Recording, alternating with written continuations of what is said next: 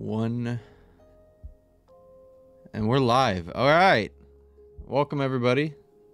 Episode two of the weekly Purple NBA podcast. Today we've got JJ Creates with us. If you guys don't know who JJ is, one of the most dedicated up and coming graphics artists around basketball. He makes thumbnails. Um, you can go ahead and plug your Instagram if you'd like to, JJ. Sure. I haven't posted recently, but hopefully we'll get going posting later. And that's Later in the uh, year. JJ Creates MN on Twitter, correct? Uh, yes. All righty. Go give JJ a follow. He's a Wolves fan, and we're going to be talking small markets. We're going to be talking Timberwolves a little bit later in the podcast. But for now, we're going to get into how we felt about the All Star weekend. And primarily, let's start with the dunk contest. Now, did you watch the dunk contest? Uh, yes, I did. Unfortunate. and what were your initial thoughts? Uh, well, I thought going into it, I thought I thought Jalen Green was going to be that, you know, that bouncy two guard that just kind of floats through that competition, that kind of like a Zach LaVine stuff like that. But I was very underwhelmed. Like, as, soon, as soon as we saw, um, what was it Cole Anthony take like two three minutes to get the the Tims on, I was like. Yeah, I feel like if he maybe just walked out on the court with the Tims and he didn't make like a big old thing about him putting them on, lacing them up, and then he missed like three dunks. It was just, I feel like the biggest disaster that they could have asked for. Yeah, definitely. And it's supposed to be that- like it's supposed to be like the the go-to contest. But I feel Mhm. like I feel like since the 2016 dunk contest when quote unquote the dunk contest is back, I feel like it's fallen off again. Yeah, I th- I think um, I think the only one that really, only you know person in this that really had any creativity was um, Obi Toppin. But I think all of his finishes were kind of weak at the end. Yeah, and that's the If thing. he Like would have flushed some of them. exactly. If you're if your star attraction is Obi Toppin, I think there's there's a couple brooding issues there, but I'm not I'm not like against the dunk contest, but it's certainly not what it once was and it'd be nice if these like star players like Ja Morant's of the world, Zion if he's healthy, um would participate, but at what point in a player's career are you just like done doing that? Like Zach LaVine won it twice. Aaron Gordon lost it like four times. Like what's in it for these star players incentive wise to go out and do the dunk contest? Is there something that they could change about it? Is there some sort of different prize that they could offer? Because at this rate, it's really just role players and Yeah, that's that's all cool but maybe even is it is it time for the dunk contest to to go that's a good question. I know a lot of people recently were saying over the past like weekend they were saying that, you know, the way that Dwyane Wade screwed over um, Aaron Gordon was was a big reason for, you know, lack of star power in these.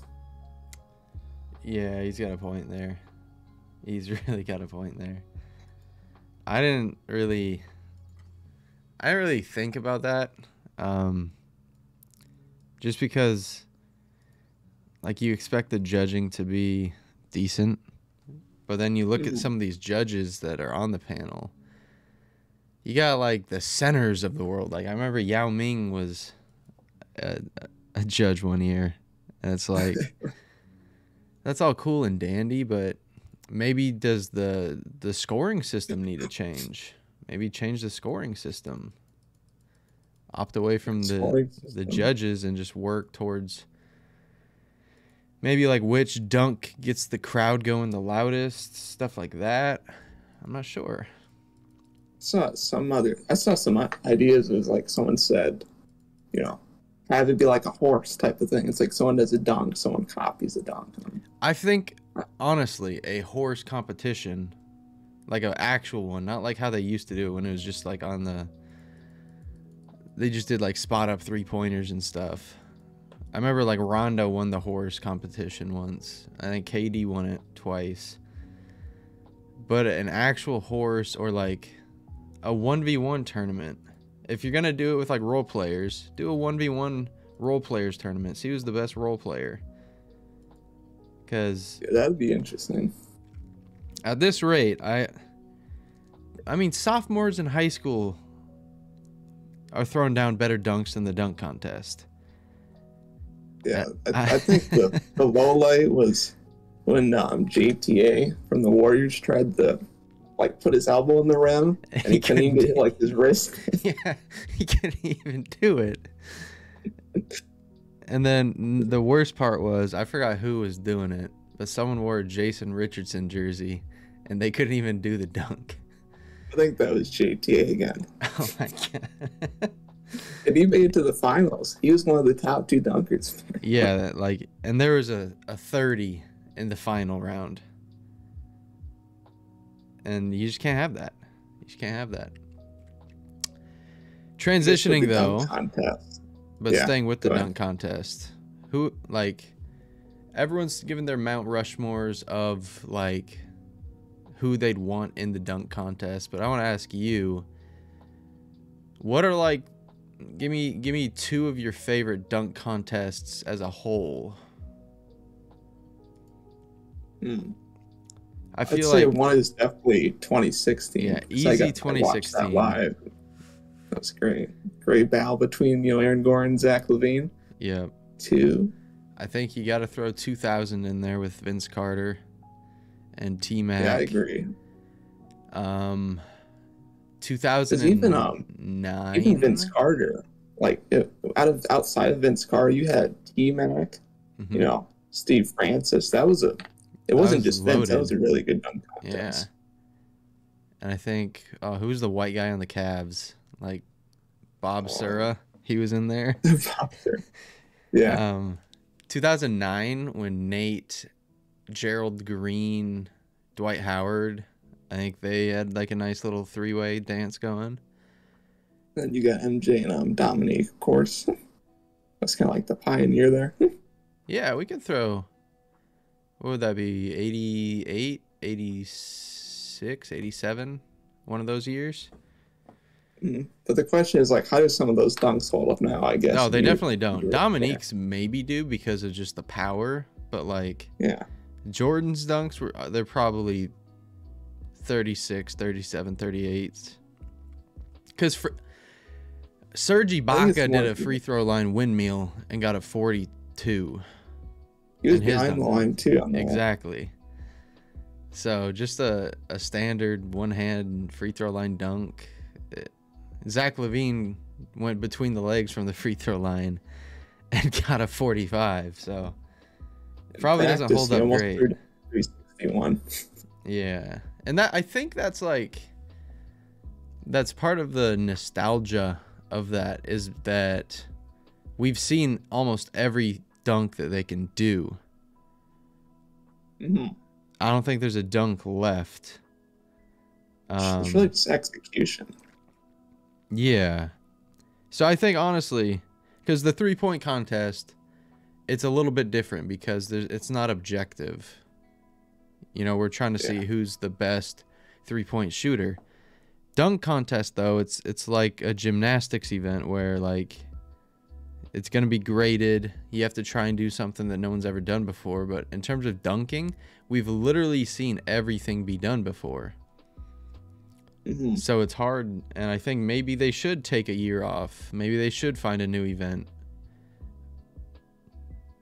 That's Yeah. just me, though. Or maybe just have pro dunkers. Yeah. Yeah. yeah, maybe.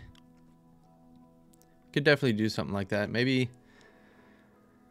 Oh, it'd be tough, but I don't know. Maybe do like an NBA versus G League dunk contest scenario. You do three of the like, and you vote the players in. Three of the highest voted players in the NBA go against like three of the voted in G leaguers by the coaches or players or whatever, and every player gets two dunks. You add up the scores. Whichever team wins wins like a couple hundred grand. That'd be interesting. I feel like that'd be close. I think that's a idea. It shouldn't be the idea. There should be a lot of ideas because you don't want the dunk cost. You don't want it to end. You Yeah. definitely don't want to end, but you want to see it transform into something. They tried to do, like you remember 2014 when they did like teams. Oh yeah, with John Wall and uh, Paul George and all of them. Yeah, that was goofy. It didn't really work.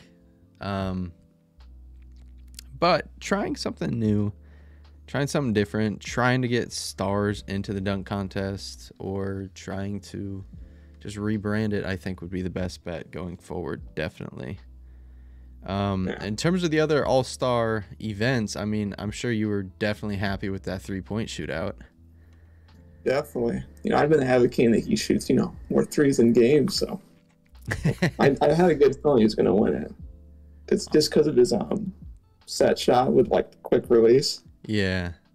And my, was made for the honestly, my favorite part about the entire three point shootout was Dwyane Wade being on commentary as if D Wade was like this impressive shooter. I would have liked to see like guys like Ray Allen on commentary. They did have Reggie, which was cool. Um, I Mhm. think Diana Taurasi might have been on, on commentary as well. So that was cool. But yeah, it was uh, seeing KAT win. I was like, ah, JJ's just absolutely through the moon right now. Um, but in terms of KAT, like, without, I think at this rate, he's what six, seven years in, drafted in 2015. Mhm. Safe, been a while. safe to say, best big man shooter ever. Yeah, you're gonna a lot. You're gonna get a lot of Mavs fans on Twitter. Come at you. I will say I don't know if he's the best I will go shooting out. big ever, but I would say best three point shooting big. I That's mean, fair. I'll pull up his advanced stats, but I, and I'm never someone that's quick to jump to giving somebody a mantle like that, but career 40% from 3, hmm that in it itself is pretty impressive, of course, because he puts up so many goddamn attempts, right? Yeah. He's shooting that thing at an alarming rate, four times a game as a big, still averaging 53 from the field. Now, people are going to think that I'm saying that KAT's like this amazing center. I don't think he's a good center. Hmm I think he's an above average center. Can't play defense to save his life. Um, not the most efficient rebounder. I think he could be with his long ass arms and his huge frame that he really doesn't take advantage of. But um, in terms of he's his not really mobile. not mobile, not mobile. You know, and and at the mid range level, sixteen feet beyond, forty five point four percent. Okay, That's better than yeah, that's really good. That's better than Jordan's mid range. That's pretty nice. And then under the basket, 70.1%. It's pretty. Looking at his field goal um, by distance, ten to sixteen feet. It's weird to see like the dip in that percentage though. yeah. I think that's just how the game's played. You can see from where it started, his rookie year, now to where it is, like his mid range and his three ball kind of invert. Well, definitely, it doesn't even you know take that many mid ranges anymore. Yeah, and I think that's a big chunk of the league now. It's not just not taking middies. Um, where do you want? What do you? If you could change one thing about Towns, or if you could have him work on one thing, because he's at that point now where he's in his prime, like his uh, Mhm. his cement is pretty much dried. But if Disposable you, prime. yeah, if you if you could add one thing to his game, what would it be? One thing to his game. Is this like a a possible thing you could add, or is this uh Yeah, at least realistic. So we're not giving him like we're not giving him Kyrie handles or Dame range, nothing like that. uh Well, there's probably like two things. One is more of a what I want him to do, and the second thing is something he could probably improve on.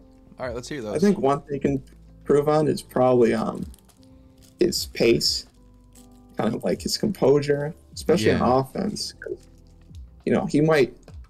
I don't know. There's like a stat. I think he like leads the league in um drives for centers. But if you watch him drive, he only goes at one pace. got you. and a lot of times, he drives and he doesn't finish. He looks to pass, but he's just like slinging these horrible passes all over the court. You know, he's either making the great pass or the, you know, horrible pass because it's just that erratic. So that's probably the one thing. Just you know, calm down the the pace of play. And I gotta ask you, just because if you guys don't know, JJ is a Minnesota Timberwolves fan. Um, how is it that your favorite team, their star player right now, because obviously in a year or two it's Anthony Edwards, and he's probably their go-to guy anyways. But right now, the face of your franchise being Karl Towns, how do you feel about it? Like, what do you wake up and feel when you think Minnesota Timberwolves? Uh, I feel like if there, you know, like you said, if there was no Anthony Edwards behind that, you know, like that door kind of, it, it, it would suck. But I, I would say he's not the worst. Like we look at other teams, it's not the worst option to have as your, you know, top guy right now. Oh, for sure. Like it could be Chris Kristaps, you know. First- Yeah, Oh, he's on the Wizards now. Oh, that's right. He is. Um, yeah, and I didn't even expect that trade to ever even happen, but I think that's just a product of. I think the Mavs just have a different idea, and I mean, people think Kristaps and they don't think about how actually dominant that he is when he's actually on the floor. But since he made his transition to playing with Luka, he's kind of been a little bit of a liability on defense, which he'll he'll put in a shift on defense, but it's not like he not like his first 2 years when he was like a legit threat underneath the basket. And he's always had a relatively good defensive per, um, percentage, but you look at the guy, and unfortunately, he hasn't played a full season really since his rookie year. And I think Oh yeah, definitely. I think that messes with your psyche, and that kind of t- takes you out of games, and you kind of don't want to don't want to push the limits. And if you're trying to get paid in the league, you get paid on offense. You don't really get paid on defense anymore. Um, so I think he's up for a contract in a couple years. Um, yeah, he's a he has a player option in two seasons. So if he wants that contract, he's gonna have to be like a twenty and maybe a high eight, 20 and nine guy. And I think he can do so on the Wizards. Just, he just needs to get healthy. Um, talking about guys who need to get healthy, one of our headline stories is the Zion Williamson saga and everything going down with Zion. And what I want to just start with is what people don't realize, I think, and that's just how good Zion is at basketball. Oh, Um, definitely. I think people are detached from that, and people don't remember that genuinely he could have won the MVP last year. He could have, and I think, was he on an All NBA team last year? I believe he was. I know he made the All Star team. I don't know about All NBA. Well, he definitely could have been because he was phenomenal. I mean, 27 points on 61% field goal with seven rebounds, um, decent Field turnover ratio. Yeah, and that's and that's in 61 games. He played all but 9 games last year. 33 minutes with a pretty developing New Orleans team. That's his second year. 20 years Yeah, old. you put that in bad shape. Season this year. Like, Yeah, that's what I'm saying. And I mean,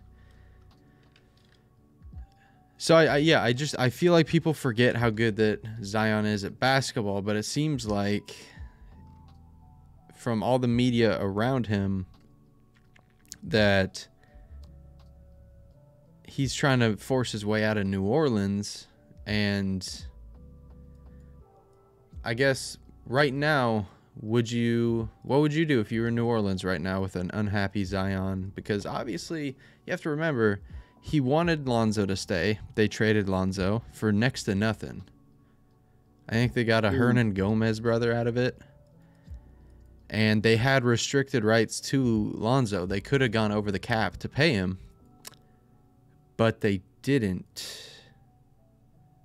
And now Lonzo, before his injury, was literally flourishing for Chicago. And when he comes back, Lonzo's going to be in the playoffs making noise. And I mean, they got CJ McCollum out of everything, but at this rate, they gave up Josh Hart, which was part of the AD trade. They gave up Alonzo, who was part of the AD trade. And essentially, I believe they even traded the pick that came with the AD trade, which I think was De'Andre Hunter. yeah. Basically, for Anthony Davis now, they're sitting on CJ McCollum, Brandon Ingram, and a Hernangómez brother. Yeah. I mean, how we how are we feeling about that? And obvious, obviously, you like that. You know, you have Ingram. I definitely say you can. I definitely say that there's like worse, you know, worse um, outcomes from that, but definitely, definitely not the best. I don't know why they didn't keep Lonzo specifically. That's it's just it, it's so weird because you watch them play and you see just cuz the uh, so the Pelicans are one of my league pass teams. If the Lakers aren't playing, if the Mavericks aren't playing, I have like 3 teams that I'll watch if they're playing. One of which is the Pelicans, the others the Sacramento Kings, and the other it was it was the Minnesota Timberwolves. I got to be honest with you. I used to tune into their games, but Mhm. it's kind of tough. Like seeing some of their coaching decisions, um, I feel for you, man. But I kind of Yeah. switched away from the Timberwolves and kind of came a little towards the Eastern Conference. So now I watch uh, the Charlotte Hornets. They're my third league pass team. But watching the Pelicans is rough. Devonte Graham is not a great point guard.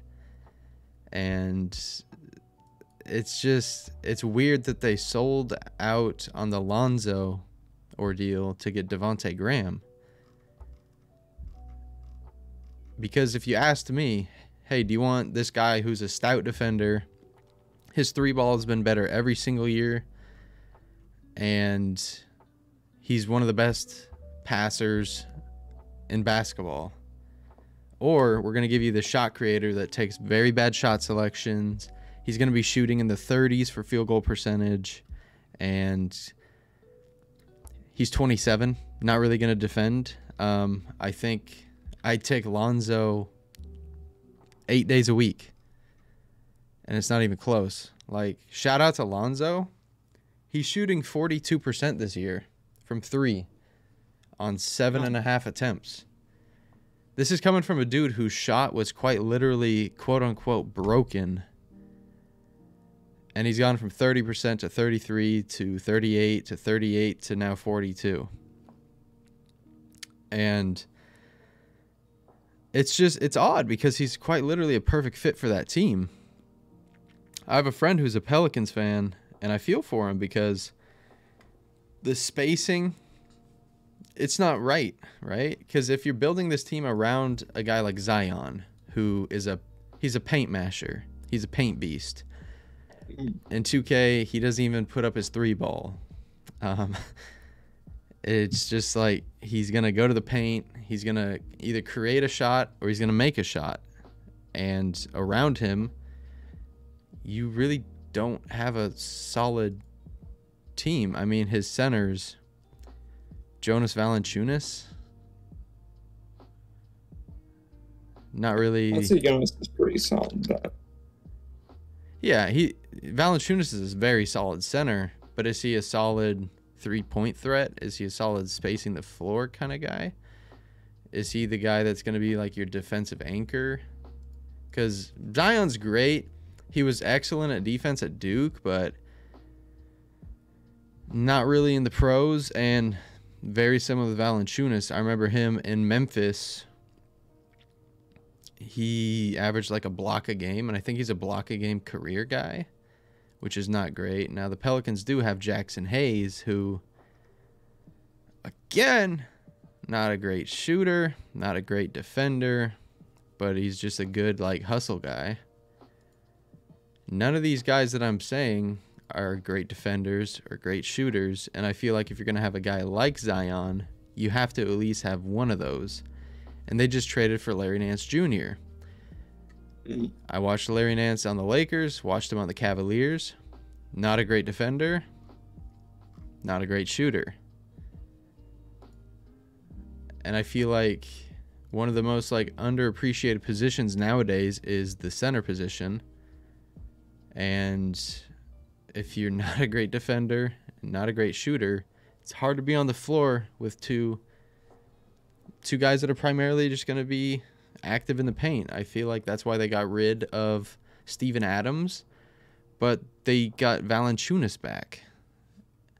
And then you're kind of just relying on Ingram, McCollum, Devonte Graham, and like Tony Snell to be the guys that are putting up shots for you. It's just, it's tricky.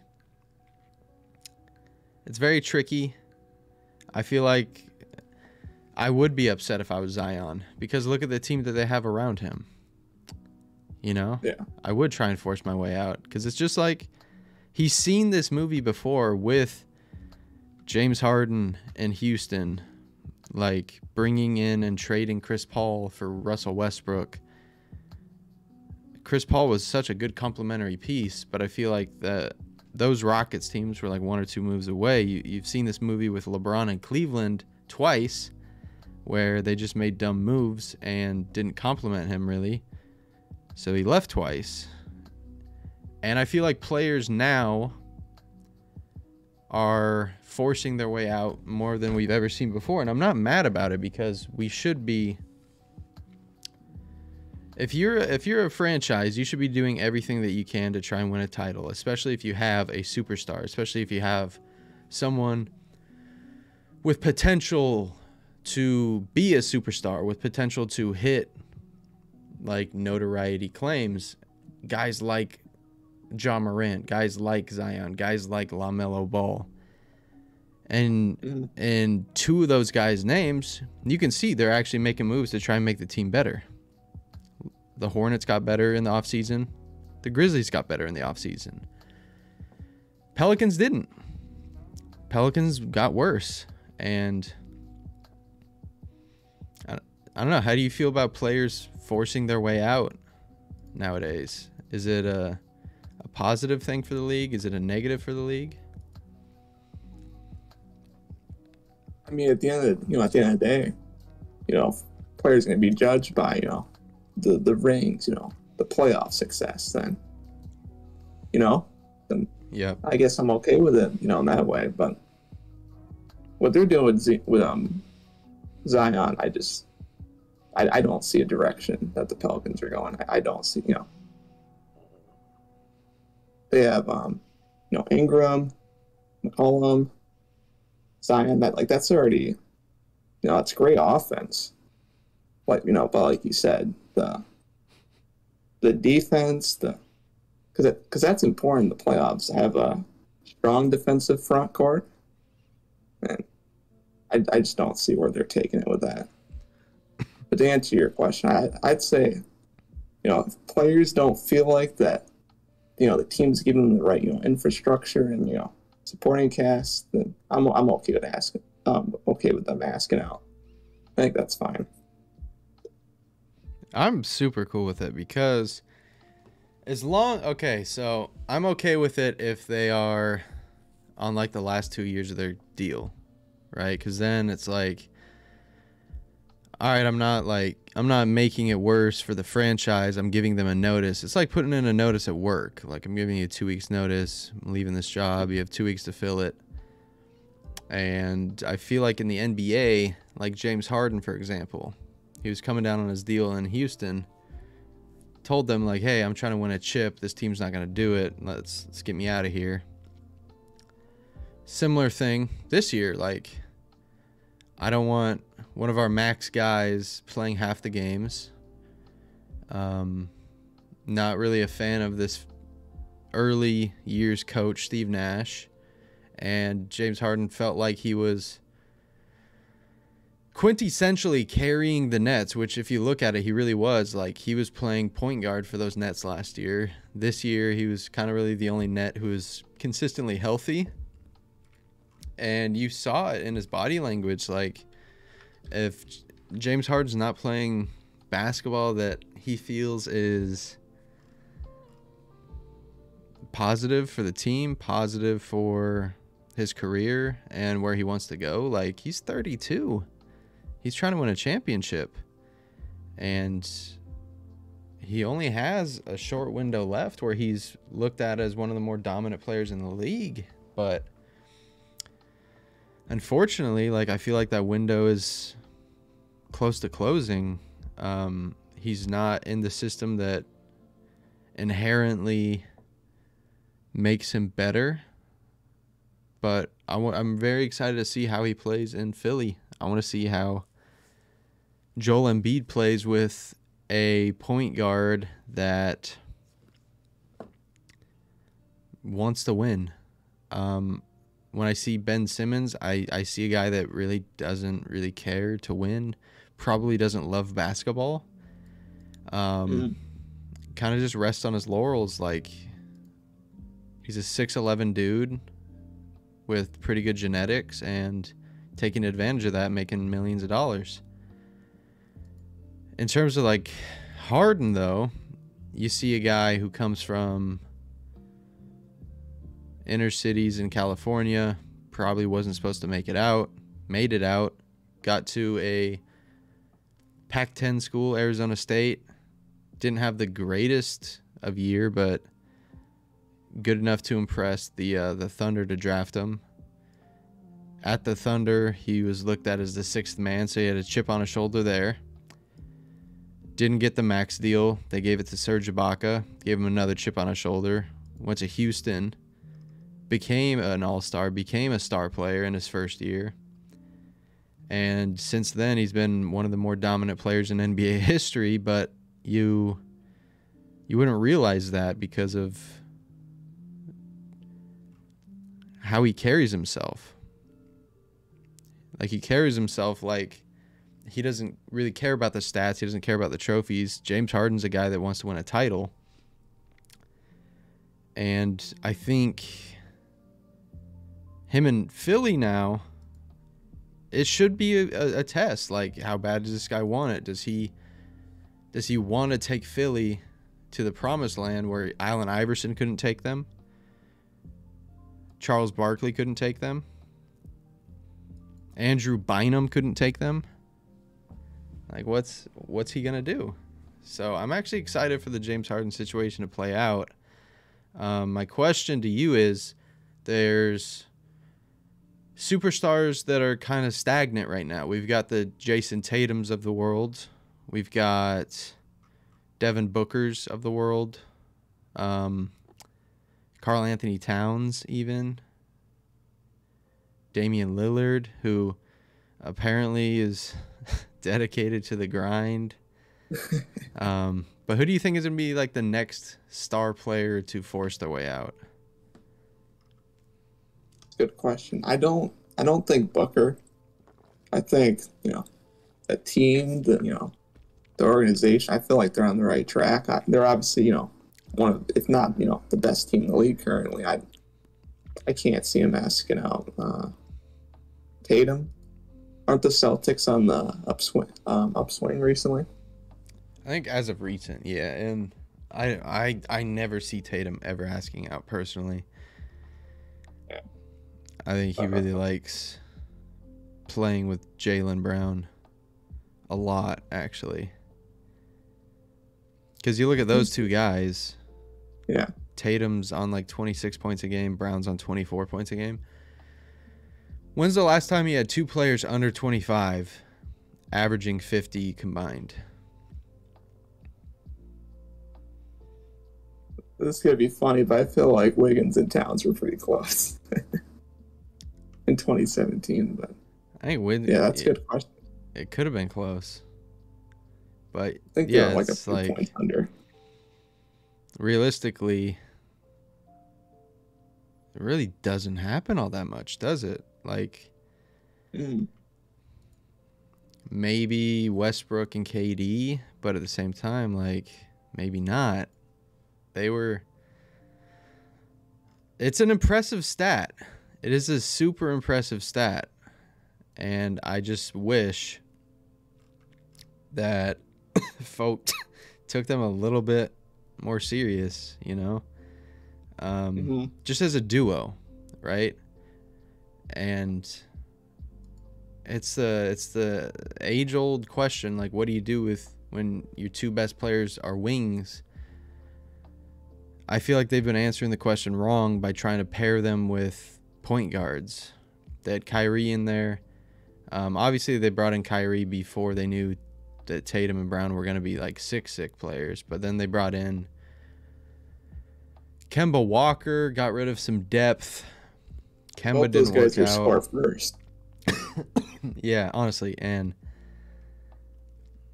it just I I've always said the Celtics need a premier center. The last time they had a premier center was Kevin Garnett, and he hasn't worn green in ten years. Mm.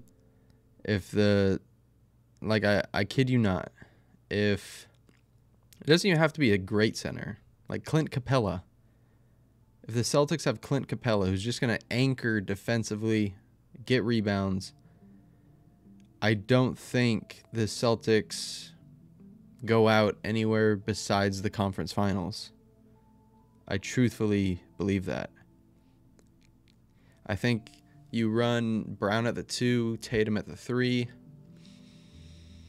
You get a four that could just stand in the corner, maybe play a little bit of defense, like a, I don't know, Bobby Portis or PJ Tucker, guys like this, you know. Um, it's super simple. Like I feel like Mm. team building is so much more overlooked than it needs to be. Like what would you do if you were the Celtics right now with the assets that you have and the draft picks that you have? Where do you go from here? Well, for one, I think, you know, like you're saying, I think it's too early to pull the plug on um, Brown Tatum. Just the, they're both two way wings. They're both, you know, a lot of potential. I think with you know at the PG position, you know, if you're building a, you know, a perfect team around them, I I don't know. I don't think you go for um score first point guards this time. I think you know, you want to play making point guard Mm-hmm. floor general. So I think that's the weakness of the Tatum Brown duo, right? Yep.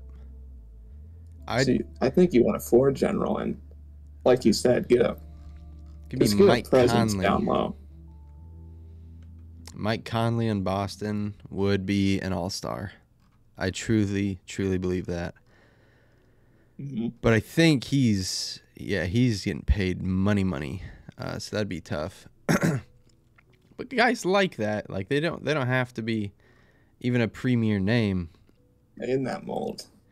Yeah, just a guy that can go out and get it done for you. Like if they never traded Terry Rozier, you're you're telling me that you wouldn't want right now Terry Rozier and Marcus Smart point guard duo on your team? Who's telling who's who's giving that up?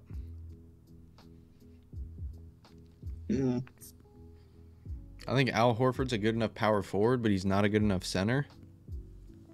Al Horford's a pretty good fit for like that power forward that they need who can be a big body, but he can also have some finesse. He can get you a bucket. He can stand in the corner, shoot threes.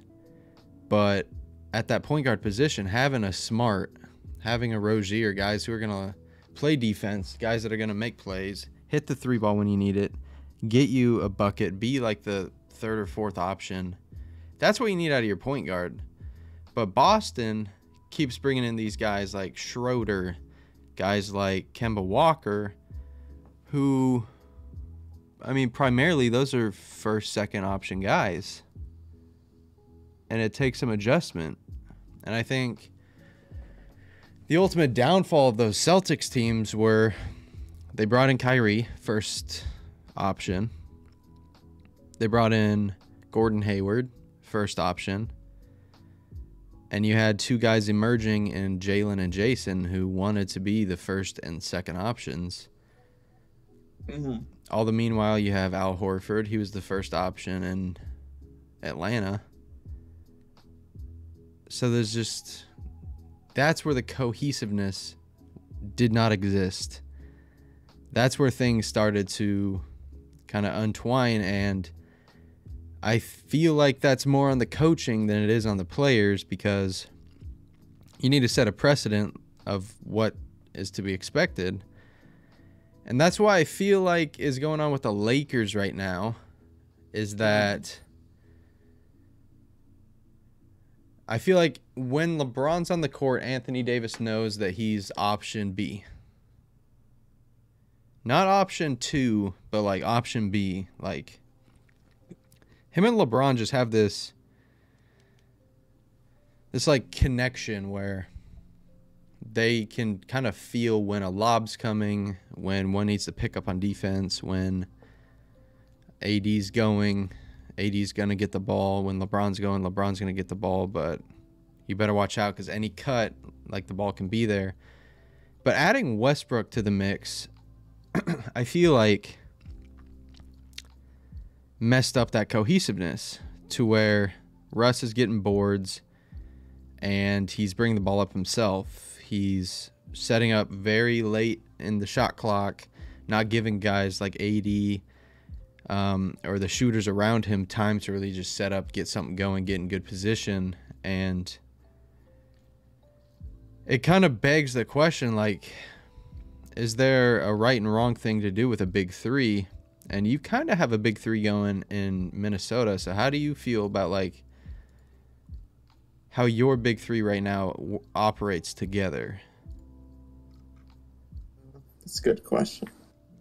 I think the one thing I would say Edwards, maybe a average defender. D'Lo, he'd be a smart defender, but you know he can get beat pretty easily. Towns, eh. kind of weak on defense. He's got better, but still pretty weak. But so the way they, you know, orchestrate is. What I expect. D'Lo, I'd say D'Lo works best in pick and rolls. So, you know, recently they've been doing more pick and rolls with him and Towns, and you know that's been good.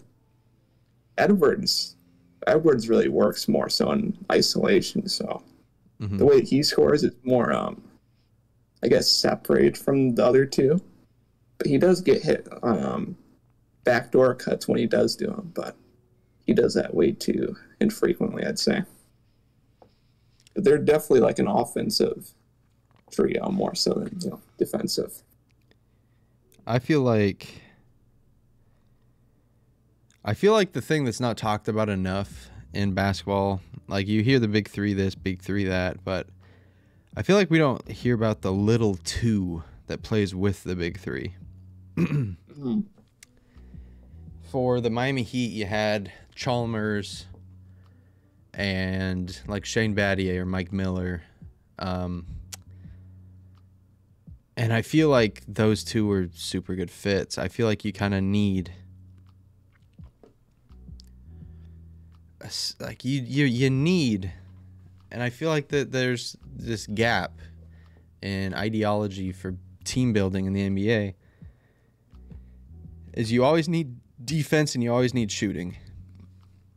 Mm. If you don't have either of those out of your big three, you need to supplement that with your little two.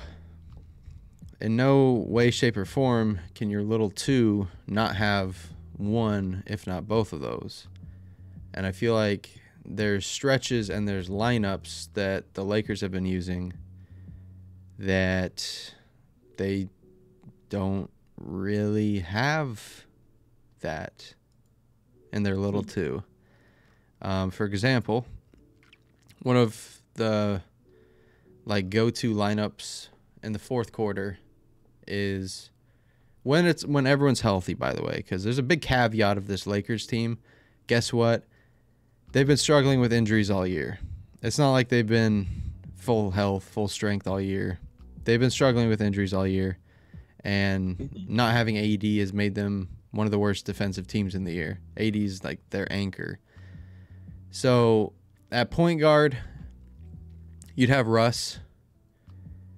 Uh, you'd have Monk out there at the two guard. You'd have Austin Reaves at the three. LeBron at the four. AD at the five. When Melo's healthy, he takes Austin Reaves' spot, but I got to give Austin Reaves his his flowers. He has played magnificent, so much better than his role should be. Mm. He can't really defend. Um, he plays super smart defense, but he's he's just not athletic to keep up. Um, Kind of like D'Lo in a way. yeah, yeah, like he's always in the right position. He's just not strong enough to stay in front, and he's not quick enough to beat guys to a certain spot.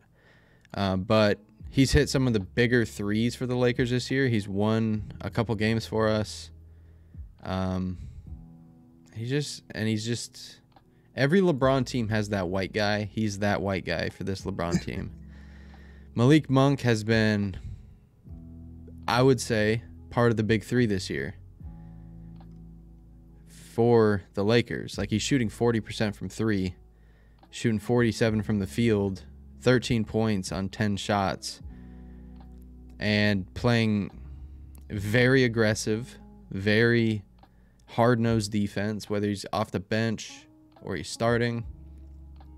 He's been unreal, and he's going to get a big contract from the Lakers this year because of it. Like, LeBron's never going to play another basketball game without Malik Monk. It's that oh, So simple. this is a career year too. it is, Looking yeah. He's been unreal. And so Malik has both the defense and the shooting. LeBron, both the defense and the shooting. AD, defense clearly. Shooting, kinda. Mm. So with Westbrook being one of the little two, the defense is there. Doesn't make maybe the best decisions on defense and offense. But the last few games before the All-Star break, Russ played magnificent. Magnificent. He played how you want him to play, not how he could play. Russ could be playing a lot better now, but he could be playing a lot worse right now. Um, I'm still waiting for Kendrick Nunn to come back. We're about 60 games in. He hasn't played yet. That's kind of it's kind of nerve wracking. Mm. So Russ only has the defense. Austin Reeves really only has the shooting. That's a glaring issue right there. Uh, if you had Avery Bradley out there, he's got defense. He's got a little bit of shooting. Kent Bazemore, not really. He doesn't really have either. I'll be honest, Ken Bazemore. and he doesn't play because he's just so bad on defense, Ken Bazemore. Melo, since he's a bigger body, he's a vet, wily, smart player. He has both. Because he plays the intelligent defense, he doesn't play the lockdown defense. Mm. So, in those like fourth quarters, you got Braun on the best ball handler. You got Westbrook on the best guard. Um, AD on the best big. Melo is probably on the second forward, and then Reaves probably on or not Reaves but Monk probably on the uh, the second guard or the second wing. And from there, like I think that team right there can win a title.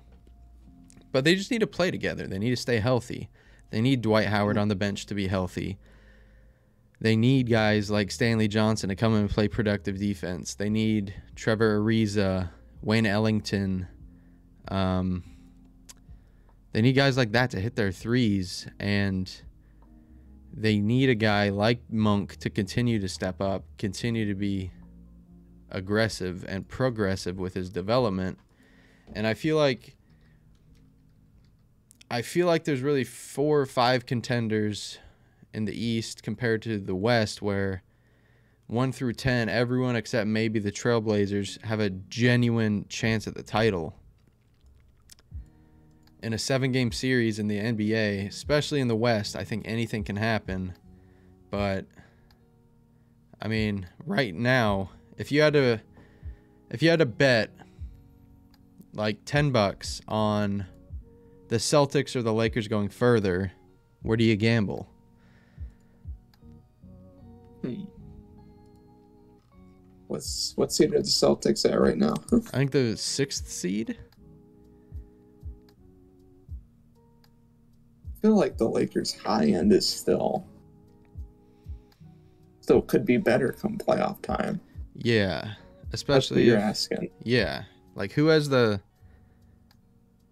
like genuinely like do you see either of these teams winning the title this year or could you see them winning the title? And I think genuinely, yeah. I could probably see both of these teams winning the title, but they just have such big issues that they need to work around. And it's their it's the whether or not they can and will work around these issues. Because I'm looking like at the so that's the thing. Yeah, it's so talented. It's so vast. You have with the Celtics not the biggest window. Not the greatest window. Um cuz Jaylen and Jayson they're 26 and 25. Mm. Or I think Tatum Jayson's 20 No, I think Jayson's 23. But Jaylen, 25. Jaylen's 25. Mm. And I think Tatum's birthday is in a week or so. But you you're you're going to get like one probably one big contract run with these guys. And I mean, that could be up soon. That could be up very soon when do the Celtics make that leap? Because they've gone to the conference finals now three times with the Tatum Brown duo. Yeah, they were in the Eastern Conference Finals, you know, with that draft pick. Yeah, You know, like third in the draft to get Tater. I think they got the first pick and they traded to three, but yeah, that was kind of like the high point of the future dynasty. You know, what are they going to do from here, type of thing. Mm-hmm. do you? Now they're just the. Yeah, and they really don't have crazy assets. They don't really have a deep team. They're super top heavy. They the vets that they do have, like Al Horford, Marcus Smart, and then Jaylen Brown. Everyone else is Tatum or younger. So for that reason alone, I, I gotta say, like, Lakers have more talent. Lakers have a little bit more depth. And they're just struggling right now with injuries. Honestly, I feel like the Lakers are actual threats. But if I had to pick a title winner now, it's coming out the East. Whatever whatever team it is. The Uh, East is looking filthy from one through seven. One Yeah. through eight. for sure you've got un unreal numbers by the Heat and they haven't been healthy. You have unreal numbers by the Bulls, they haven't been healthy. The Sixers haven't had one of their max contract guys all year. Cavaliers came from nowhere. You have the Bucks who are quote unquote struggling, but they're only two and a half games back. You have the Celtics who were struggling. They're only four and a half games back. They've been nine one over their last ten. Yeah, it's the East is super super good, and then you have the Nets at in the eighth seed. You have the Hornets in the ninth seed. I mean the Hawks, the Wizards, like one to eleven. I think a lot of those teams got better in the trade deadline. To where in the West, I mean, apart from the Clippers, the Trailblazers, and the Jazz, I feel like any of those teams can win the title. Honestly, I don't know about the Wolves, but that'd be that'd be the dream. I I could see the Wolves having a Cinderella run. I really could. I think they could make some noise first round, depending on the match. Yeah, they could make some noise. Like I could see the Timberwolves beating Golden State. I can see them beating the Jazz, maybe taking the Suns deep. I think the Mavericks probably have their number. I think the Nuggets they don't match up well against. And I don't think the Lakers they'd match up well against. Every other team though? Mm. I think um I think a Wolf the, the Nuggets are kind of pulled away from the Wolves for the sixth seed recently, but Mhm. if ideally if the Wolves were the sixth seed and you know the Grizz were the third, that'd be a really fun series. You know, Would versus Ja. Mm-hmm. I mean, But yeah, there's definitely a lot of good matchups. that sixth seed is heavily coveted because Yeah. that play-in tournament's going to be tough. It's going to be very Especially tough. when the Clips get all their guys back and the Lakers are healthy. mm-hmm. And Trailblazers are just kind of there. yeah, speaking of the West, speaking of the Mavericks, how you feeling about Luka this year? Have you watched any of his uh any of his games? Kept up with his numbers? Kept up with the numbers. I know he started the year off slow, the season off slow, but Mm-hmm. I've heard recently he's just been on fire. Yeah, I think I think the slow start was partially due to the Olympics. Um, hmm he got It's understandable.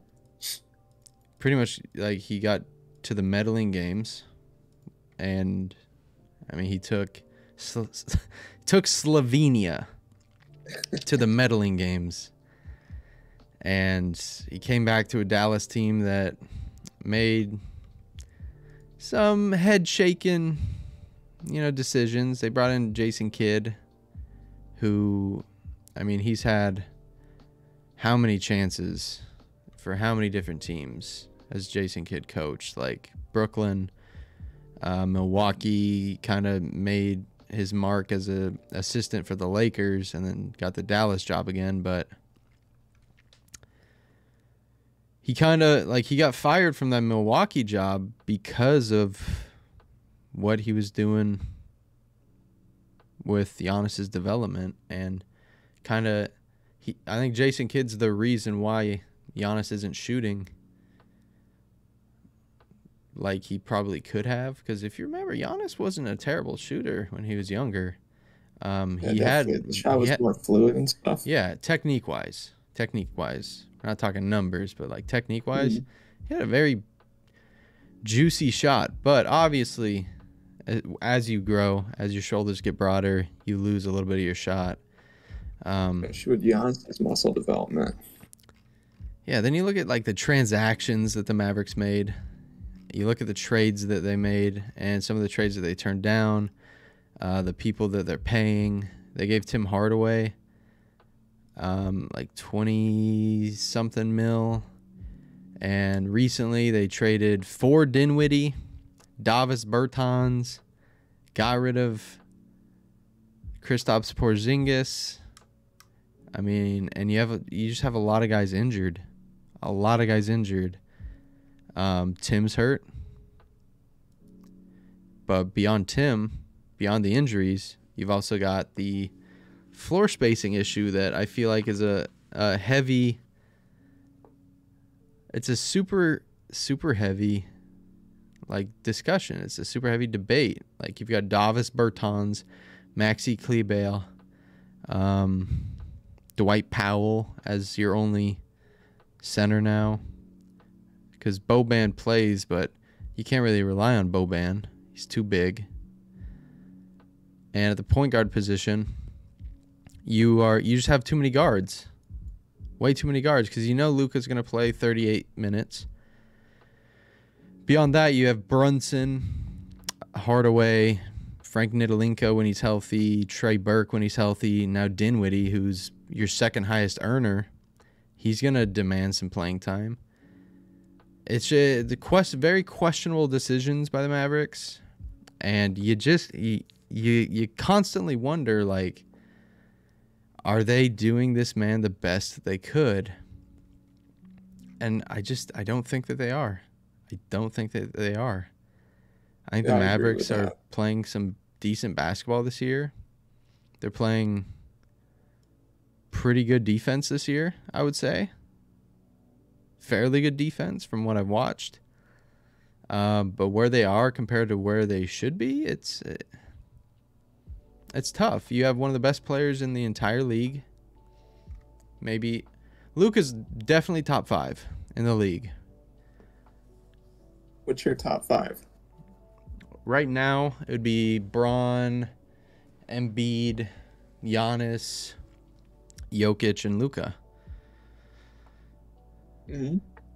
I can get with that. Just five guys playing the best basketball in the league right now. Do you think Um, Curry's like six or seven right now, or you put him lower than that? Uh, I'd say six is DeRozan, easily Is this like off this season or just overall? this season. okay, Yeah. I see. Um, Curry's not my number one point guard in the league right now. Is it That- Luka PG? Luka's a PG. Yeah. I think Luka right now is the best point guard in the league. And I have two point guards ahead of Curry right now, actually. But one of them did just get hurt, and Chris Paul. But I think Ja Morant is arguably the second best point guard in the league this year. I think it's a fair, fair discussion. I think that he's playing tremendous mm. defense. I think he's playing. He's he's taken that step that you wanted him to take. I said it in a live stream before the season started, and we were talking about like our NBA awards predictions, and my friend Get Like Coop asked me like, "Who do you got for like most improved?" And I said Ja Morant, and people were like puzzled by that. They were like. What you mean, Ja Morant? Like, he just went from 18 points to 19 points. Had a pretty good rookie year, got rookie of the year, good sophomore year. But, like, I was saying, no, he's to take a big leap. He's to be about 25 a game. I think the Grizzlies are to be a top four seed. I think he's going to get closer to 50% field goals. I think his three ball is going to go back to where it was. Um, if he could get a little bit better defensively and just have a a better sense of the court, I think Ja Morant's easily most improved. And you look at his numbers, he's at 27 a game, seven assists a game, six boards a game, shooting almost 50%, 33 from the three ball, 76 from the free throws. His EFG is 53%, which is better than his career average. I mean, this is the step that you wanted to see him take. And mm-hmm. he's doing it on national TV. He's doing it against the Lakers, against the Cavaliers, against the Warriors, against the Bucks. Especially the Warriors, yeah. Yeah, he he's had some duels with Curry and he's beat Curry. And I where would you where would you pin him in the discussion? Would you pin him because you're not going to win both? Is he he's Mo- definitely got to be the most improved player. 'Cause, you know, you go from a I feel like last year Ja was like a, you know, what could he be? You know, hmm you know the the talent, the ability. You saw it, but you saw it flash. I feel like this year it's he's gone from a rising star to cementing himself as like a superstar. For sure. If that doesn't get most improved player, I don't know what does. Yeah, and that's just like it's it's the age old debate, right? Like is he gonna be most improved or is he gonna be I could easily see him top five in MVP voting. Mhm. Easily. Because like let's compare him to D Rose. Same age, same year, same season, both in their 30 years, right? D Rose, 25 a game. Ja Morant, 27 a game. D Rose, one steal a game. Ja Morant, 1.2 steals a game. D Rose, 7.7 assists. Ja Morant, 6.9 assists. D Rose, 44.5% from the field on 20 shots. Ja Morant, 49.5% from the field on 20 shots. Um, I think D Rose's Chicago Bulls finished in the first seed. I think that's yeah, that's the rhetoric. Right now, the Grizzlies are third. At at what point does he leap over the most improved talk and go into the MVP talk? Good question.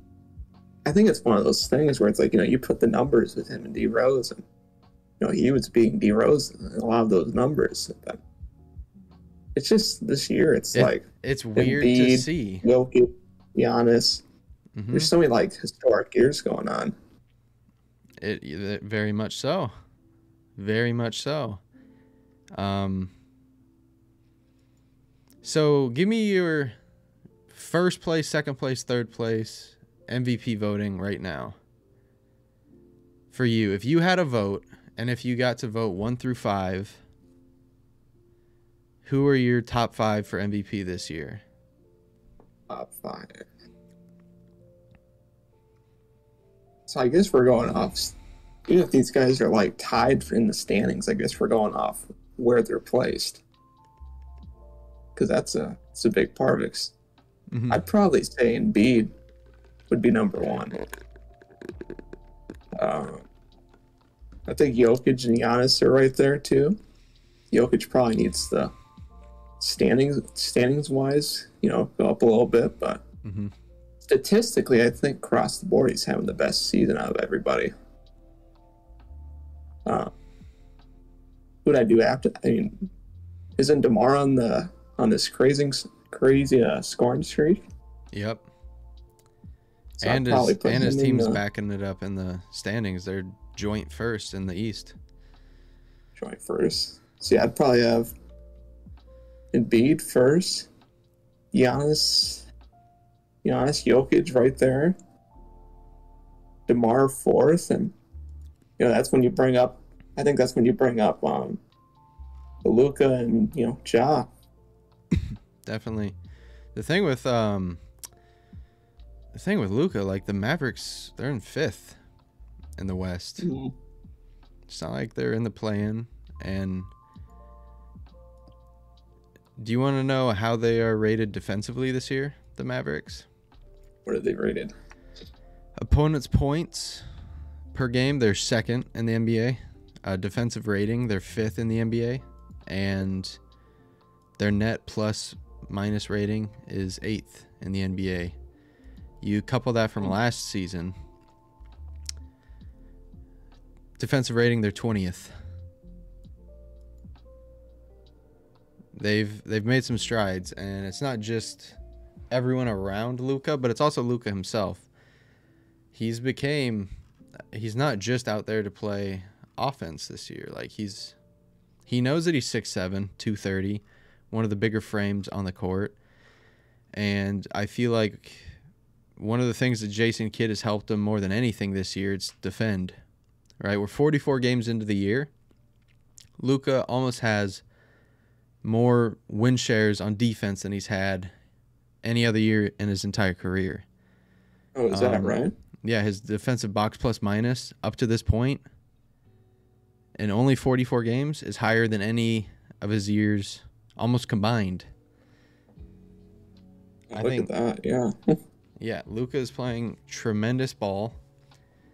He's on both sides of the court and if you're to if you're to put dudes in the MVP debate, I think you got to have these young guys in there too. Like Luke Luka's 22 years old, sir. Mm. And I think him and Ja really have to. They, I I honestly, I love Jokic. I really do love Jokic. I think he plays great ball. He's having a historic season. But I think if you asked anybody, they're saying Embiid's better than Jokic. Aside from Nuggets fans. Yeah. It's, a, if it's had- advanced geeks. Yeah, if we ask Bowl World and maybe like points per possession guys, um, I think It- it's close. it's it's probably close. It is probably close. And granted, like JoJo Embiid, you have to also put it into like, if if we're just talking pure basketball, one on one, center versus center, seven game series. I think Embiid's putting up 35 and 12 a night on Jokic. And I feel like Jokic is probably putting up like 24, nine assists, 10 boards. But I feel like Embiid's just a little bit more of a complete player in terms of defense, in terms of That's the big thing, I think. I think come playoff time, if you said, do I want Jokic or Embiid as my center in the playoffs, I think Mhm. I'd take Embiid for that reason. And not trying to say that Jokic is a bad player at all. He's top five, easily top five. Um, and I think this is one of the tougher MVP years. I, being honest, like there's no clear, concise leader last year, or this year, And like there was last. talent in the midst of it. Mm-hmm. Because last year, it was LeBron's MVP to lose before he got hurt. Then it was Embiid's MVP to lose before he got hurt. And then Jokic was the last man standing. This year, there's no clear, concise rhetoric on who's going to win MVP. And a name that we haven't even mentioned in all of this is Giannis Antetokounmpo. Mm. I was thinking, yeah, he, I was thinking top three, top five, and I think it, I think it comes down to people are just so used to his greatness now. Yeah. I think easily Giannis is probably probably if I I'm still saying LeBron's the best player in the league cuz there's just things that he does that no one else can do, no one else attempts to do, and no one else would try even if they could do it. Um he's averaging 29 7 and 7 on almost his most efficient numbers with maybe his his most diabolical season roster wise uh, just because everyone keeps getting hurt but he's just insane this year and the plays that he makes when he makes them it's hard to say that he's not the best player in the league right now i think Giannis and Embiid I don't want to say like they're joint number two. Like I want to, I want to really dig into this. Like, who would you take, Giannis or Embiid, right now? For me, if I'm being completely frank, completely honest, I think I go Giannis. You know, I think I, I think I agree. hmm I think I go Giannis just for the diversity of his defending alone. Yeah, versatility. Yeah, and Embiid's going to give you a little bit more offensively, but I think Giannis gives you an extra ball handler. I think Giannis gives you a little bit, like you said, a little bit more defensive um, Versatility. versatility. I don't. I was trying to say vitality. I don't know why, but he's just he's amazing. He really is, and I've been harsh on Giannis. I really have. but he's clearly the second best player in the league right now, and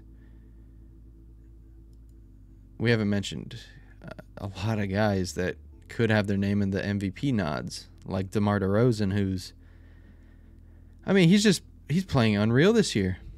His mid range is ridiculous. He's playing, of shots he hits. yeah. Since he's left, since he's left Toronto, I feel like he's had a chip on his shoulder. and Now he's just getting that platform to do it, and he's being he he came into a Chicago team with Zach LaVine, who put up 27 a night last night or last year, and he said, "Zach, you're great, but this is my team now," and I feel like every team, everyone on that team acknowledges this is DeMar's team. We're gonna compliment DeMar. We're not gonna fight it. Um, and I don't think there's a better built team around a single player than the Bulls are built around DeMar DeRozan. I feel like they just have everything on the floor to complement him. And you're seeing the fruits of that labor pay off. You're, I mean, maybe they're not the best team defensively, which in in the playoffs you know how much defense is important, but like mm. when the playoffs come around and it's Lonzo on the court with Alex Caruso, Zach LaVine, DeMar DeRozan, Nikola Vucevic. Name a five, one through five, that is better built around a, a single star. It's very hard to do so. And Hmm. beyond that, they still have decent depth. They've got Patrick Williams off the bench. They've got Coby White backing up Lonzo. They have Caruso there who could play one to two. They have LaVine who could play one to three. DeMar who could play two to four. Listen as a power forward this season. In a basketball reference. Find that kind of Mo- interesting. Yeah, most likely because they the Bulls do play small just to give Vucevic some space as well. Hmm, okay. Like the one thing that you didn't want to see with Vucevic because he was an all star before he got there. He was putting up mid 20s for Orlando. You didn't want to see Vucevic give up who he was because who he was was a guy that could slot in a lot of different systems. And if you, I haven't looked at his numbers immediately, but if you look at his numbers for Orlando, or if you just watch how he plays, he's not playing any different than he was in his prime in Orlando. Like he's still a super viable option. He's still making his shots at a decent clip. Um, and if his EFG is over anything like 50%, if he's still getting his 10 boards, 18 points, um, maybe giving you a block a game, and not turning the ball over, which is what Vucevic is super good at, is not turning the ball over because he's a really big dude. Mm. That's it's super impressive. It's super impressive, and having that guy as a th- a third or fourth option come playoff time is going to be huge. Like because like I said earlier in the pod, like you look at teams that win championships. What was the last team that won a championship without an elite big? Elite big. Bucks The had Giannis. had Bosh, obviously. Yeah, Bucks had Giannis. Lakers had AD. Would you Um, consider Warriors Draymond as a big? Yeah, and I'd also consider KD as a big. KD. Okay. Um, maybe the Raptors because Pascal was nowhere near is- elite. But the point is, more often than not, Mm. the team that wins the title has an elite big, whether it's a three, a four, or a five. And you're not going to win the title without that. Yeah, it's not. You're not going to do it solely on a small guard in most No. cases. Exactly. So that's why I think that like some of these teams are kind of pretenders. Some of these teams are not extreme threats to the title, like teams like the Celtics, um, teams like the Jazz, teams like the Clippers, the Trailblazers, um, the Warriors, even. Like, I think they're a good playoff team, but defensively, especially against bigs in the playoffs, I don't think that they're going to have what it takes. And you just look at the East right now. Miami, they have Adebayo. The Bulls have Vucevic. The Sixers have Embiid. The Cavs have Jarrett Allen and, And Kevin Mobley. Love and Mobley. The Bucks have the Great Wall of Lopez plus Giannis. The Celtics and the Raptors really have nobody. Uh, the Nets, pretty You said m- you count KD as a big. yeah. I mean, you got KD. You have Simmons. Ben Simmons. Um, you have Drummond, Griffin. Griffin played very good defense last year. I will say that in the playoffs. Mm. I think the Nets probably have the weakest selection of bigs, but they could still make it somehow work. Um, I think a playoff lineup for the Nets, especially if this mandate's coming down, probably looking at Kyrie, Curry, with probably Simmons, KD, and probably Drummond or Aldridge. And then you're going to have Kyrie on the best guard because he's, or maybe the second guard because Kyrie's a brilliant defender that people don't give him credit for. Um, you'll obviously put Ben Simmons on the best player since he's quote unquote, according to Shady Mike Gaming, the greatest defender of all time. Um, and you'd put KD on like the best big, the best wing, and then you you kind of just unfortunately you just have to hide Steph, not Steph, but uh, Seth Curry, because he's a he's a good team defender, but one on one fighting through screens, not the best. And in terms of Drummond or Aldridge, you just have to put them on the the other big or the other wing, I guess. Um, but offensively, I think the Nets have probably one of the best fives for playoff time. That's gonna be interesting.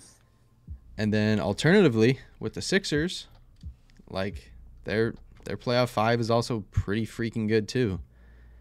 Uh, Just think of Harden and Embiid. If they're at their full powers. Yeah, exactly. Like you have Harden, who's going to be one of your pillars as the point guard. You have Embiid, who's going to be one of your pillars at center.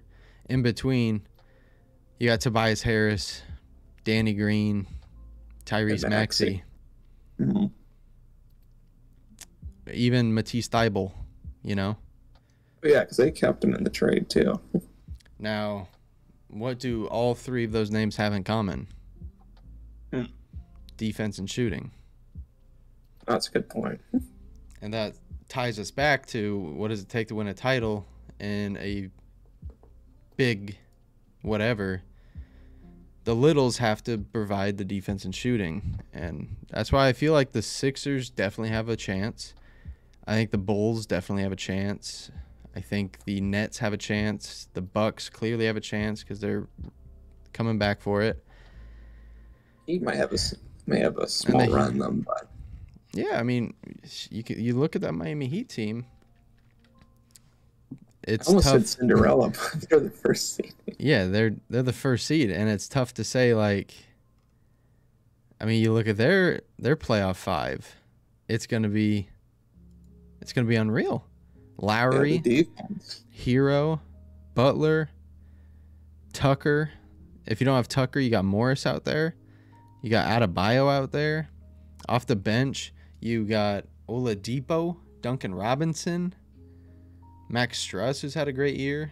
One of the Morris or Tuckers, and what like Heat have the best roster in the league. I think that's safe to say. One through nine, I, I don't think there's a better one through nine than those guys that we just had. And they don't even have Oladipo back yet. They've been dealing with injuries too, haven't they? Yeah. Oladipo's played in four games um, for the Heat. He hasn't been back yet. Um, I Heat and they were just in the NBA Finals too. this is going to be, you know, huge for legacies in the Eastern Conference. It really like is. if Giannis can go back to the finals through this Mhm. and win, that's going to be huge for his legacy. Huge. Yeah. And I don't even think that the West is even like bad this year in the slightest. Yeah, they're still pretty good. I think the West is just struggling with injuries this year. Um, it also like, I mean, the West has five teams that are tanking.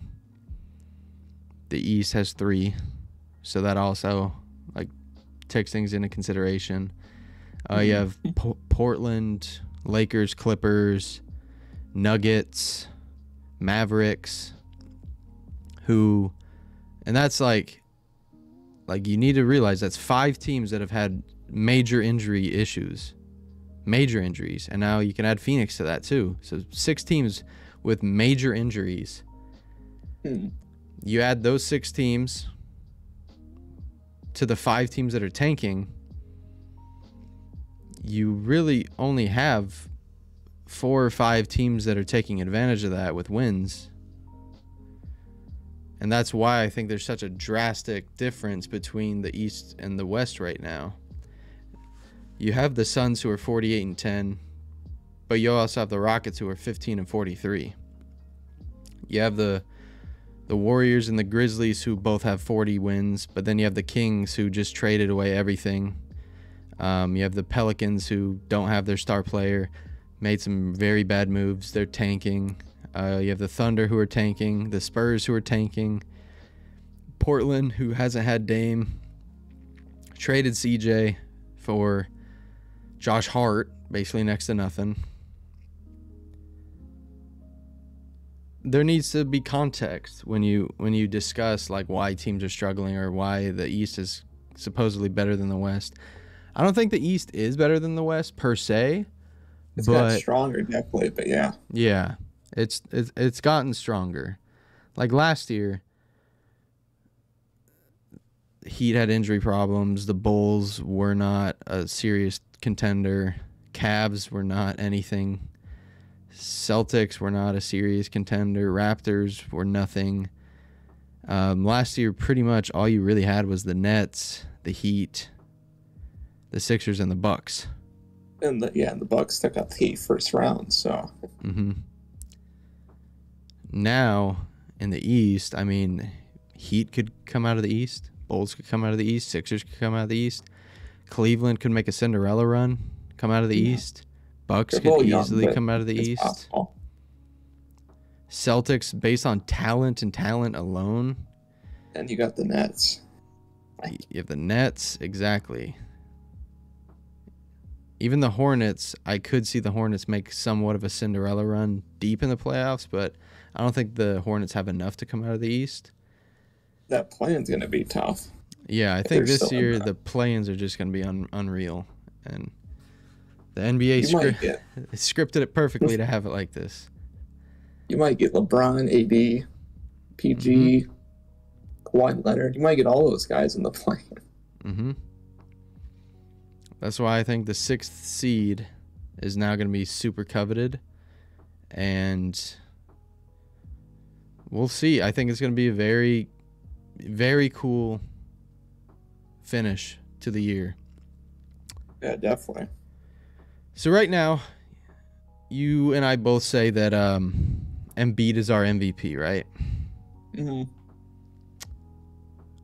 Who would you say is your rookie of the year? Rookie of the year. I know. I know. There's some people lately that like you know Cade Cunningham, but I think it's got to be Evan Mobley.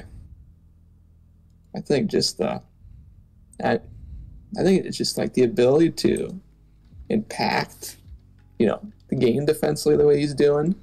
Mm-hmm. You know, on the team he's doing it for. I think. I think you got to give it to him. Yeah, I'm with you. And like, I also people are hard on Cade, but you really have to look at the roster that he's playing with. Um, Mhm. and that's why I kind of feel for these guys that go to these bad teams. Which I wish that there was some way that better teams could win the lottery. Like I think a lottery tournament would be a lot better, but I'm not. I'm not too harsh on Cade. Like he's doing everything that you want a future star guard to do. He's taking a lot of shots. He's taking a good amount of threes. Mhm. Um, he's playing exceptional defense, which I think he's two or three, probably two. yeah. Mobley, I've watched him once or twice. Um, so I can't just say like, oh, I've seen him do this, seen him do that. But what Mhm. you see from Mobley is it's a it's a 2020s big man. Like Pretty He- special. Yeah, Yes, if he, if he can develop a, a shot, if he can take care of the ball more, if he could be a little bit more aggressive, um, and maybe just diversify his portfolio defensively. He's a good defensive player, but sometimes, from the game that I saw, he was kind of like he knew he could take a bit more chances because he had Jarrett Allen behind him. Mhm. I'd like to see him take those chances when he knows that it could impact the game for his team and not just because he has that insurance policy. But beyond that, I agree like it's probably Mobley. Safe to Mhm. say. But I wouldn't be surprised if they gave it to Cade. If I had a vote, I'd vote Cade just because he has to play for the Detroit Pistons. Um, but Mobley would be my number in- two. They're about to play tomorrow. those two. we'll have It's to watch it. and- Yeah, we'll have to watch it and uh, take notes. Mhm. Um, most improved though. What are you saying for most improved? See someone in the chat. They said DeMar might win or Darius Garland, and those are those are good options. But I would Very still go solid on. Ja. Yeah, like I feel like if he if he's not even mentioned in MVP voting, he well deserves well deserves most improved. Like he is just an absolute unit. Um but Be quite a I- lineup. DeMar gets second. That's I gonna be crazy. feel for Garland. I really do because coming out of the draft, people were claiming that he was going to be a bust, this, that, and the other. And he just he proved he proved that he belonged, and he's one of those guys that's getting better every year. Made the. All Star team, and he's he's make he's doing the work. He's putting he's paying his dues. So I don't hate on DG, but Ja Morant for sure, if not MVP, most improved. Um, defensive player of the year. Do you have any opinions on it? Obviously, it's not Defensive Karl the year. Towns, but Now, what do you mean? I haven't I haven't really looked into the defensive player of the year recently. I'm Yeah. guessing that Embiid's production's dropped off on that end since he's carrying the offensive load. Massively. Yeah, Mhm. but he's still like he's still mate like he's it's weird. He's like super productive on defense. He's just like Chris Paul is. Like Chris Paul's steals aren't there. I was about to say Chris Paul would be my DPOY if he didn't get hurt. Like it, the the face value stats aren't there.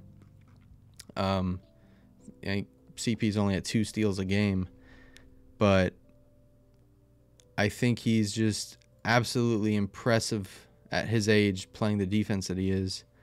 Um, I think he might be second in win shares for uh, defensive win shares, maybe top 10 in BPM.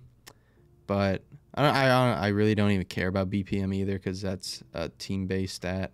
more than anything. could see Giannis winning again. For sure. For sure.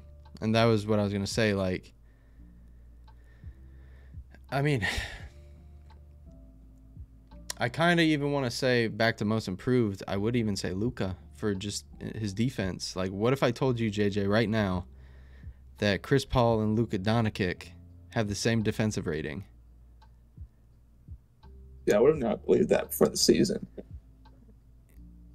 And it's true. Like, they both are at 105. And do you know who's at 105.5? Hmm. Marcus Smart.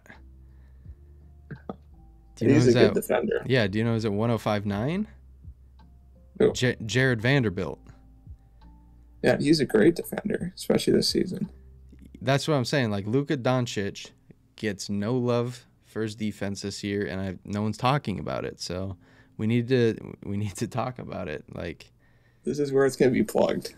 this is where it's coming from. NBA Twitter, NBA Reddit. You've been alerted. Luka Doncic is an elite defender. Write it down. No, but uh, for real though, I think I mean Jarrett Allen could be in there. If I had to give it to somebody though, um, Giannis is a good shout. But I I would say, God, if he didn't get hurt, I'm saying Chris Paul, like concrete. But he got hurt and he's out for like two months now, so he really can't win the award now, can he? Um, It'd be crazy if he did one, just from the fact that he's a small point guard. God, so it really just threw off everything for me. And it could be Mhm. up in the air, like it, it could be a lot of guys, but Some people are saying Jaren Jackson, Miles Bridges, I'll say Miles Bridges, or Mikal Bridges. I mean, sorry. M- Mikal Bridges. I'll say Mikal Bridges. I think he's. I mean, what are we? What were we talking about? All pod with the big three. He's part of that little two, and he provides defense and He's shooting. probably like one of the best players you can have for that little two. easily, easily. Because you look at the other guy who's in the little two, it's Cam Johnson, defense and shooting. So it's it's just uh, the the the Suns are just unreal. The Suns, I'm so pissed at them for not winning the title last year because of how good they are, and this year you could argue they're better than they were last year. It's just kind of Um, like they're, you know, hey, we're legit. This was like a flip last year. Yeah, Yeah, the- season. They added JaVale. This is it now. Like they gotta they gotta win the title this year. This is like their windows. This is it. Like I'm telling you, this this is the last Chris year. Paul's age. Yeah, this is the last year of their window Yeah, Definitely one of the last few, at least. because Not the last. unfortunately, Deandre Ayton, I think is gonna. I think he's gonna decline his like uh, extension. He's gonna get the one year um, qualifying offer, then he's become he's gonna become a unrestricted free agent. Same thing that Zion, I think, is gonna do. He's gonna decline the max extension, take the one year, and then become an unrestricted or get traded. Now, before we do head out, and while we're talking about NBA awards, can we talk about the lackluster year that Shai Gilgeous-Alexander's having? Ooh. I saw his numbers recently. I saw a lot of people telling me preseason, Shai's going to win most improved. Shai's going to be an all star, this, that, and the other. And this is a guy who got put into the biggest role he's ever had. This is a guy that quintessentially has the ball every possession. And you're seeing what that volume shows. Like, I'm looking at his numbers right now. That efficiency drop is just Yeah, and what people need to understand, it's the it's the eight like it's the adage with Steph Curry, and it's why I really don't think that like Steph Curry's the quote unquote greatest shooter of all time, maybe.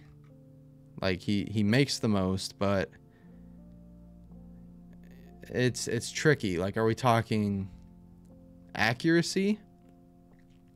Or are we talking volume, somewhere in the middle? Which I do think that we need to find somewhere in the middle to to I hit it this you the ground. Yeah. Because right now, Steph's shooting almost the most volume of his career, but he's shooting the lowest percentage of his career. And I feel like those two stats really matter. Um, I feel like a guy who averages 47% from the field should not be shooting 43. A guy that shoots 43 from three shouldn't be shooting 38 a guy whose EFGs, which I'm huge on EFGs, is 58. He's shooting 54. And his turnover ratio is lower than what his career average is.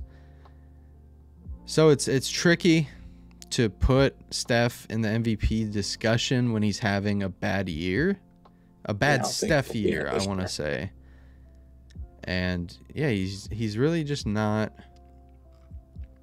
I think the only hardware he's gonna win is that All Star Game MVP. Because he's I think he- they, they'll put him on All NBA second team. Maybe. I could see it. mean, are He there? first. though. No, no. I think first team's gonna be Luka.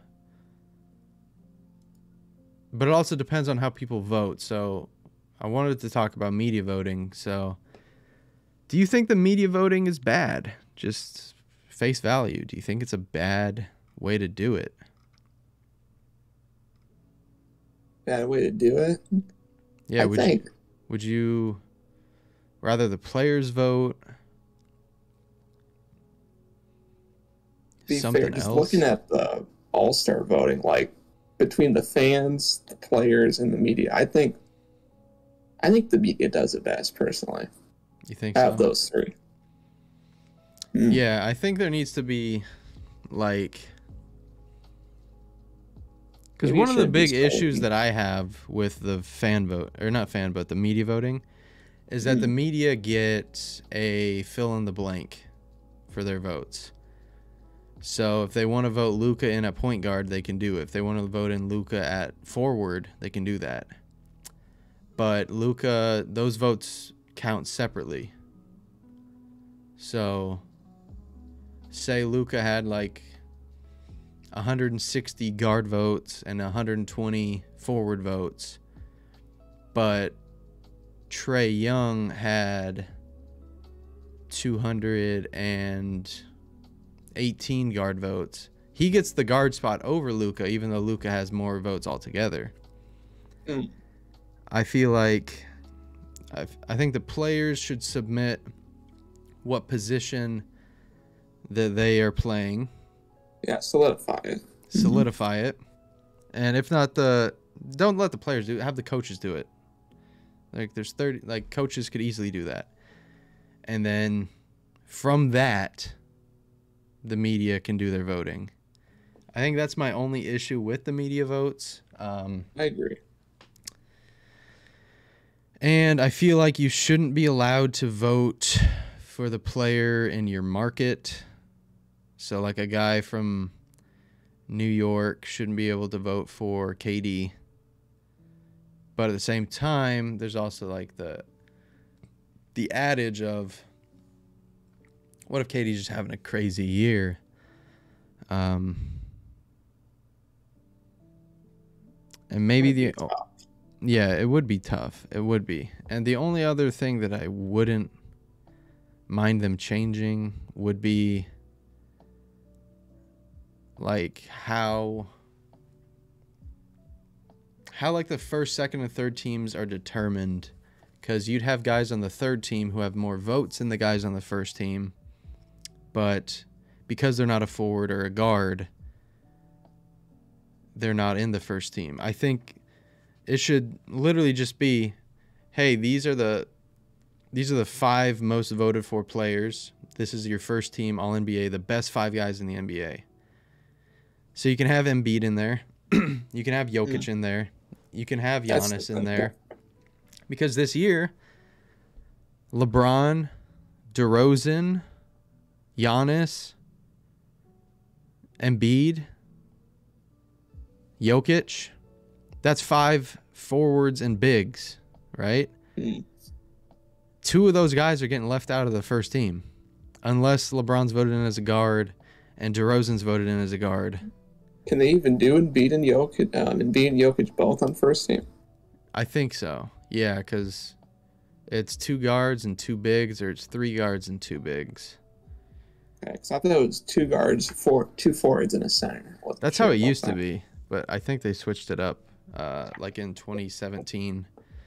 But like still, when five players who are having the best year are all forwards or bigger, how's that gonna work? Because I don't, I think without a doubt, Bron, Giannis, and Embiid, That's three points right there. Jokic, Luka, DeRozan,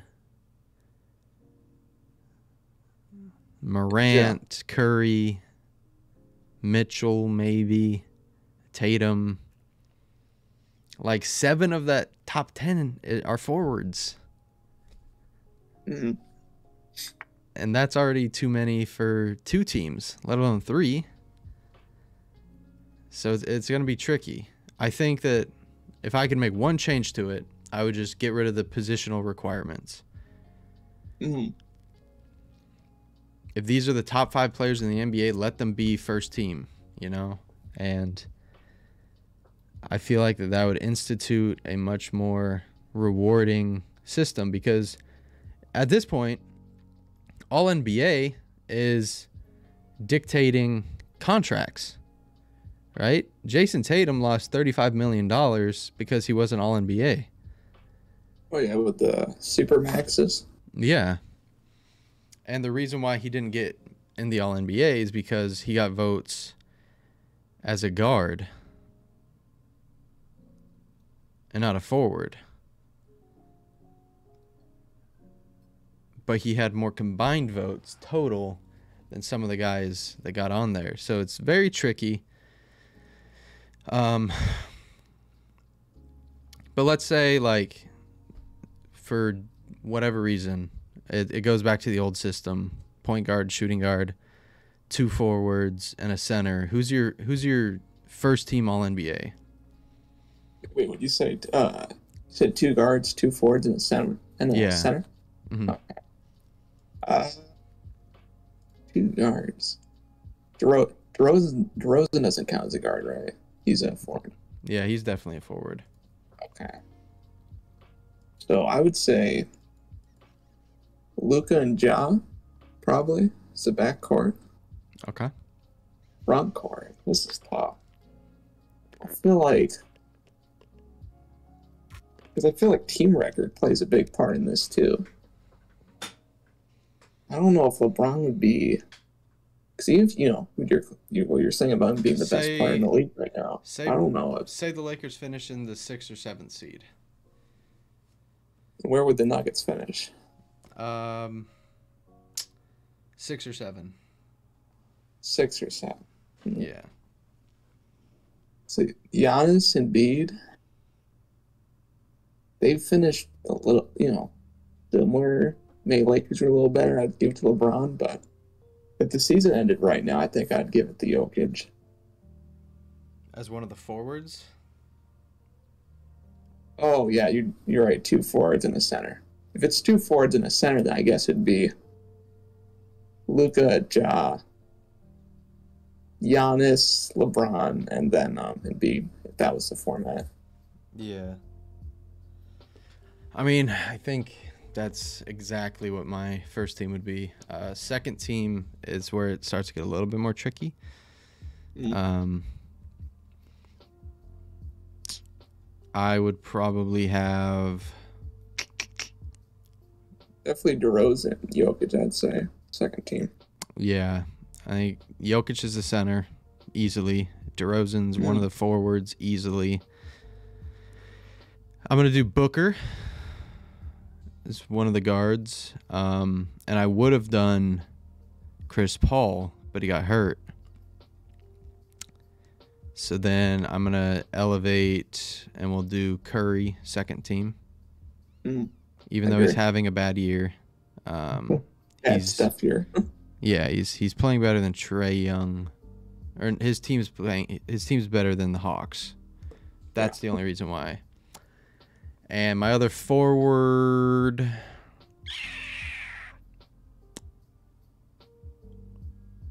See, this is the Mm. thing. It, it gets kind of top heavy. Um, but I probably just say if the, if the Celtics finish five or six, I'll say Jayson Tatum, second team. And then third team, it, it's actually a lot easier for me. Third team is pretty much just the scraps. Um, you have Towns at center. Because I don't think That's there's a. more Bam and um Bam missing a lot of games. But E- Exactly. Um, I could see it. Towns at center. I think I'd have Trae th- in the guards uh, guard slot.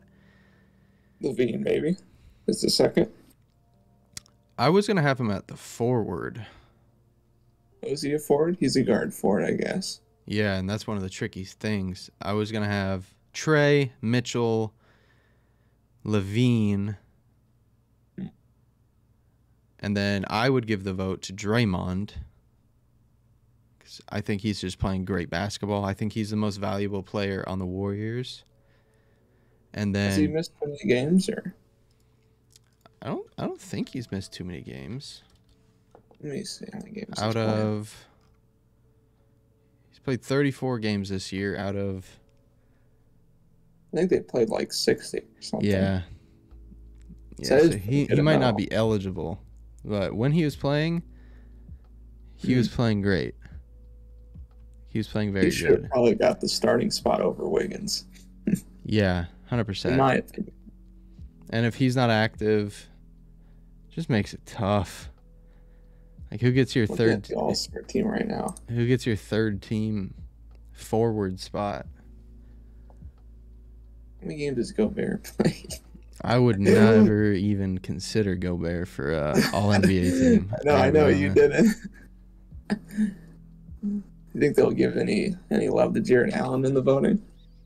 Um, no, because I think I think Towns is just easily the third best center this year. Oh yeah, we're doing. How many games has Jimmy Butler played? 40? 40 out of sixty something. Yeah, And he's and he the best the. player on the best team in the East. So That's very true. Yeah. Yeah, I guess for that reason you give it to Jimmy. He's kind of had a Hmm. down year scoring wise, but um, he's kind of picked things up defensively, and it's not like you say it's a down year for scoring. Like it's Hmm. one of his better years for him, but Jimmy's a team player. Jimmy's a bucket getter. Uh, you know Jimmy what you're gonna get, and when you watch Jimmy, you know like that guy's a dog. Like Jimmy's gonna be a Hall of Famer. He's gonna be in the top 100 NBA players in 25 years. mm, I I definitely think probably you could give it to Jimmy. His Um, PR is really high, even with his lack of a three ball in scoring. yeah, and he really doesn't even like he really doesn't even take threes like that because he doesn't need to, but he can hit threes. Like um I don't really count as a regular season stuff, but playoff wise, I know he's a very I think his volume goes up tremendously and so does his percentage. I like Jimmy. Is he a third team all NBA this year? Maybe for the record. Competition. Yeah, maybe for the record. Maybe you give it to Jaylen Brown, but I think it comes back to you know, do you need do you need to have a guy on there for the Heat when they're the best team in the East? You already got Tatum for the Yeah. Celtics. But but this I guess it goes down to how you how you choose to vote. Like does individual stuff matter compared to team stuff? And I mean, it's night and day what you get from those guys. Like Jaylen, you get a little bit more diversity on offense, but Jimmy could be more dominant on offense and easily more dominant on defense. So I guess you would give it to Jimmy in in that case. But And then Statner is going to pull up that Jimmy just you know crushes him in a lot of these advanced stats. yeah. But it's good that Jaylen's even in the conversation. Mm. because you you need to have a conversation. As soon as these conversations end, the game gets boring. But it is good to see Karl Towns because me and you, Jesus, we go in on the guy. yeah, not the biggest fan, but you know, I will I will say that um, out of everyone on the Wolves, he's probably our most consistent guy. Still was pretty bad lane games, but yeah, he's been Yeah, having a pretty good year. I'm definitely gonna watch the next Timberwolves game and just like just focus on him, um, and Mhm. just watch how he. And they play the Grizzlies next, right? Tomorrow. Yeah, tomorrow. So it's gonna be. Jackson blocked quite a bit of his shots recently, so And not only do they like these are, I'm just looking at these games coming up. Timberwolves, Sixers, Cavs. Like they're he's gonna play back to backs three straight. pretty solid big men coming up. And then they Yeah, play the Warriors. So test. these next four games, I'm interested in watching Karl-Anthony Towns, and I don't think anyone's ever said that before. So that'll The do it for the for the pod tonight. Uh, we went pretty good length, almost two hours. But um, Mhm. appreciate JJ coming on again. You can go follow JJ on Twitter at JJ Creates MN, and we'll be back next week, same time, for episode three of the Purple NBA blast. Thanks for podcast. having me. Anytime, man. Always welcome back. Have a great one, Mhm. guys, and we will see you next week. Deuces.